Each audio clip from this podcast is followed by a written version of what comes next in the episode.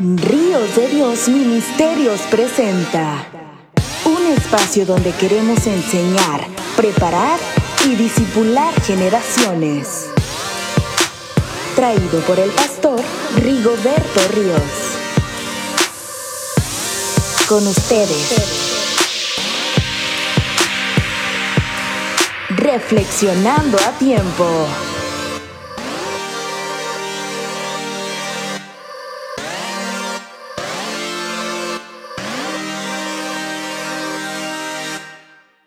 ¿Cómo están mis estimados amigos? Gracias por estar con nosotros nuevamente en esta entrega de este programa de Ríos de Dios Ministerios y les agradecemos mucho que nos estén acompañan, acompañando perdón, a través de Facebook, a través de YouTube y también en los distintos podcasts con el nombre de Reflexionando a Tiempo. Estoy muy agradecido con Dios porque usted forma parte pues ahora de, la audiencia que nos escucha eh, cada semana y también le doy muchas gracias a Dios porque tenemos esta segunda serie que se llama Las armas de nuestra milicia y hemos tocado la primera arma que es el nombre de Jesucristo, el cual nos habla acerca de nuestra autoridad. En la primera entrega, usted y yo eh, habíamos aprendido que al Hijo se le dio toda potestad. Él mismo lo declaró en Mateo capítulo 18, versículo, eh, eh, en el capítulo 28, perdón, en el versículo 18, donde dice, toda potestad me es dada en el cielo y en la tierra. Está hablando de la autoridad, de toda la autoridad que el Padre le dio al Hijo. Sin embargo, esa autoridad se nos ha sido delegada. El Señor nos los ha, nos los ha dado en Lucas en el capítulo 10, en el versículo 19. El Señor dice, he aquí yo les doy potestad. La palabra potestad significa derecho legal. Yo les doy potestad para hollar serpientes y escorpiones y sobre toda fuerza del enemigo y nada les hará daño. Esa es la promesa que el Señor Jesucristo nos ha dado a nosotros, los que hemos hecho nuestra decisión por el Señor Jesucristo, aquellos que le hemos recibido como Señor y Salvador y aquellos que hemos decidido entrar a este gran ejército. Y usted sabe que ahora Él nos ha dotado de estas armas poderosas en Dios. Y una de ellas, como le digo, es el nombre de Jesucristo. La ocasión pasada también yo les había comentado y les había dicho que para adquirir la autoridad, para tener la autoridad del nombre de Jesucristo, es necesario tres cosas importantes que usted y yo debemos tener. Son tres, tres elementos, son, son tres cosas que van a definir si usted y yo tenemos la capacidad, la facultad de tener la victoria eh, del nombre de Jesucristo. Y se los voy a decir eh, eh, en este espacio, en estos minutos, a través de la palabra de Dios. La primera es la victoria personal. Usted y yo no podemos pretender tener una lucha espiritual contra otras fuerzas externas si primero no hemos vencido nuestra lucha interna. En una ocasión ahí en Juan, perdón, en el libro de los Hechos, en el capítulo 19, nosotros vemos el caso cuando el apóstol Pablo está en la ciudad de Éfeso y dice la palabra del Señor en Hechos capítulo 19 a partir del versículo 11 y hacía Dios milagros extraordinarios por mano de Pablo de tal manera que aún se llevaban a los enfermos los paños o delantales de su cuerpo y las enfermedades se iban de ellos y los espíritus malos salían. Pero algunos de los judíos exorcistas ambulantes intentaron invocar el nombre del Señor Jesús sobre los que tenían espíritus malos, diciendo, os conjuro por Jesús el que predica Pablo. Había siete hijos de un tal Ezeba, judío, jefe de los sacerdotes, que hacían esto. Pero respondiendo el espíritu malo, dijo, a Jesús conozco y sé quién es Pablo, pero vosotros, ¿quiénes sois? Y el hombre en quien estaba el espíritu malo, saltando sobre ellos y dominándolos, pudo más que ellos de tal manera que huyeron de, aquel, de aquella casa desnudos y heridos. Y esto fue notorio a todos los que habitaban en Éfeso, así judíos como griegos, y tuvieron temor todos ellos, y era magnificado el nombre del Señor Jesús. Mire lo que está sucediendo eh, en este episodio del libro de los Hechos.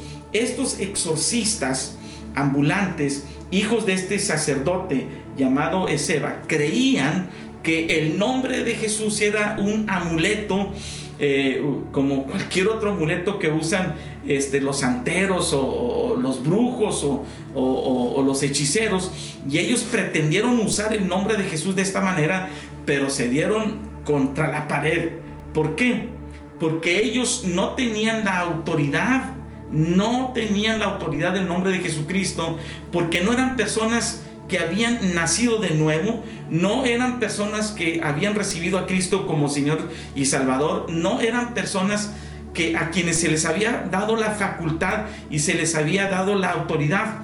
Entonces, es por esto que este espíritu inmundo salta sobre ellos y los domina porque ellos pensaron que usar el nombre de Jesucristo eh, era como usarlo como un amuleto. Ellos necesitaban haber tenido una transformación de vida. Ellos necesitaban haber eh, experimentado la salvación por la fe en Cristo Jesús, ellos debieron haber experimentado un cambio genuino, total, completo, radical en sus vidas, así como lo había experimentado el apóstol Pablo y es precisamente esto lo que le daba autoridad a Pablo. Y vemos que estos hombres quisieron imitar a Pablo y no pudieron. Los espíritus inmundos reconocían la autoridad del apóstol Pablo, mas no así eh, la autoridad que no tenían estos exorcistas ambulantes. Entonces es bien importante para que tú y yo tengamos la facultad de adquirir la autoridad del nombre de Jesucristo en nuestras vidas, necesitamos un cambio extraordinario en Cristo Jesús. La otra, aparte de la, victoria personal, es el conocimiento del nombre de Jesucristo. Tú y yo debemos tener plena total y absoluta conciencia del nombre poderoso de Cristo Jesús. Ahí en Mateo, en el capítulo 16, nosotros vemos cómo eh, en esta ocasión el Señor Jesús está con sus discípulos en Cesarea de Filipos y dice la palabra que el Señor Jesucristo les pregunta a sus discípulos, ¿quiénes dicen los hombres que es el Hijo del Hombre? Y ellos, los discípulos, le responden a Jesús, unos dicen que eres Juan el Bautista, otros dicen que eres Elías, otros Jeremías o algunos de los profetas. Entonces Jesús les pregunta, ¿y ustedes ¿quién dicen que soy yo? respondiendo Simón Pedro, ahí en Mateo 16, 15, 16, 16, perdón, respondiendo Simón Pedro le dice, tú eres el Cristo, el Hijo del Dios viviente. Entonces le respondió Jesús, bienaventurado eres Simón, hijo de Jonás, porque no te lo reveló carne ni sangre, sino mi Padre que está en los cielos. ¿Qué es lo que está pasando aquí? Que el apóstol Pedro está recibiendo una revelación profunda eh, de un conocimiento extraordinario, no, un conocimiento intelectual, no un conocimiento eh, teórico, sino un conocimiento profundo, una revelación profunda de lo que representa precisamente el Señor Jesucristo. Pedro le dice, tú eres el Cristo, el Hijo del Dios viviente. Pedro le contesta de manera categórica y esto es lo que le admira, lo que le sorprende al Señor Jesús y le dice, Pedro, eres bienaventurado porque esto no te lo reveló ni carne ni sangre, esta revelación, este conocimiento no lo has adquirido de ningún instituto bíblico, de ningún curso eh, bíblico, fue mi Padre que está en los cielos quien te lo reveló a partir de que tú y yo adquirimos este conocimiento, esta revelación del nombre poderoso de Jesucristo, es cuando tú y empezamos a adquirir autoridad, porque después el, Señor Jesús le sigue diciendo al apóstol Pedro en Mateo 16, 18, y yo también te digo que tú eres Pedro y sobre esta roca edificaré mi iglesia y las puertas del Hades no prevalecerán contra ella. Y a ti te daré las llaves del reino de los cielos, y todo lo que atares en la tierra será atado en los cielos, y todo lo que desatares en la tierra será desatado en los cielos. Aquí es donde el Señor Jesús le está diciendo, ahora Pedro, por esa revelación, tú tienes autoridad para atar y desatar, y las puertas del Hades no prevalecerán ni contra ti, ni contra la iglesia cuando adquieran esta revelación, este conocimiento del nombre de Jesucristo. Y por último, no solamente es eh, tener victoria personal, ganar nuestras luchas internas, no solamente es tener conocimiento, sino también discernimiento. Tú y yo debemos pedirle a Dios, debemos pedirle al Espíritu Santo que nos dé discernimiento y discernimiento es la capacidad sobrenatural que nos da el Espíritu Santo para que tú y yo podamos discernir eh, cuál es la fuente espiritual de las cosas que están pasando a nuestro alrededor. Dice Primera de Juan, capítulo 4, en el primer versículo, amados, no creáis a todo espíritu, sino probad los espíritus si son de Dios, porque muchos falsos profetas han salido por el mundo.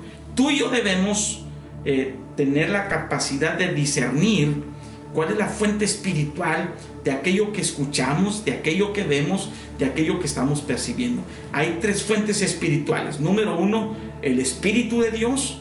En segundo lugar, el espíritu humano. Y en tercer lugar, los espíritus inmundos. Y el discernimiento es la capacidad eh, sobrenatural del Espíritu Santo que nos da a nosotros de discernir, de saber, de conocer esa fuente espiritual. En la palabra de Dios vemos otro caso también, ahí en el libro de los Hechos, en el capítulo 16, ah, se lo voy a leer y con esto estamos concluyendo. Dice eh, el escritor Lucas, que es el autor del libro de los Hechos, aconteció que mientras íbamos a la oración, nos salió al encuentro una muchacha que tenía espíritu de adivinación, la cual daba gran ganancia a sus amos adivinando.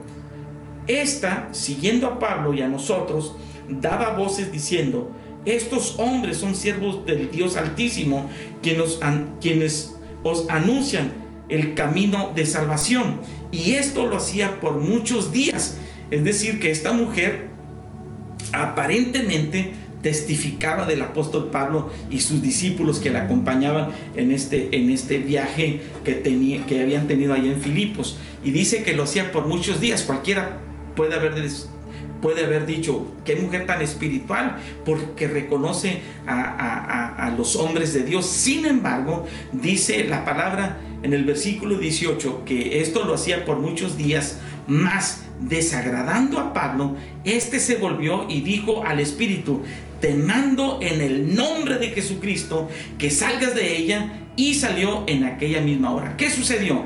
Que el apóstol Pablo tuvo discernimiento para entender cuál era la fuente espiritual de, aquella declaración que, que hacía aquella mujer. Y dice que esto le molestó y el apóstol Pablo echó fuera aquel espíritu inmundo en el nombre de Jesucristo. Tú y yo debemos pedirle al Padre Celestial que nos dé a través de su Espíritu Santo discernimiento para que podamos tener autoridad, la autoridad del nombre de Jesucristo. Entonces son tres cosas fundamentales que tú y yo debemos eh, tener y descubrir y experimentar en nuestra vida para que podamos tener la autoridad del nombre de Jesucristo. Debemos ganar nuestras victorias espirituales, nuestras victorias emocionales en, en nuestro interior. Debemos tener conocimiento y revelación del nombre de Jesucristo y discernimiento espiritual. Cuando tú y yo tenemos estas tres cosas y las experimentamos, entonces podemos tener la seguridad de tener la autoridad del nombre de Jesucristo como arma poderosa.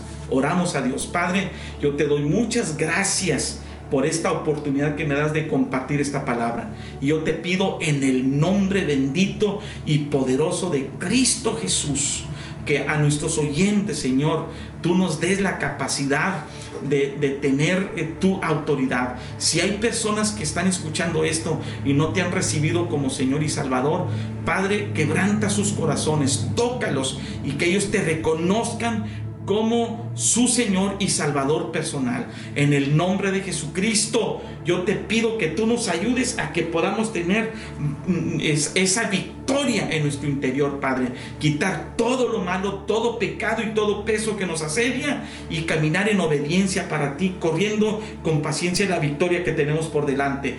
Danos conocimiento, danos revelación y danos, Padre, también a cada uno de los que estamos eh, eh, escuchando este mensaje discernimiento espiritual en el nombre poderoso de Jesús de Nazaret. Amén y amén. Honremos el nombre poderoso de nuestro Señor Jesucristo, esta arma espiritual poderosa que Dios nos ha dado. Muchas gracias y nos vemos en la próxima.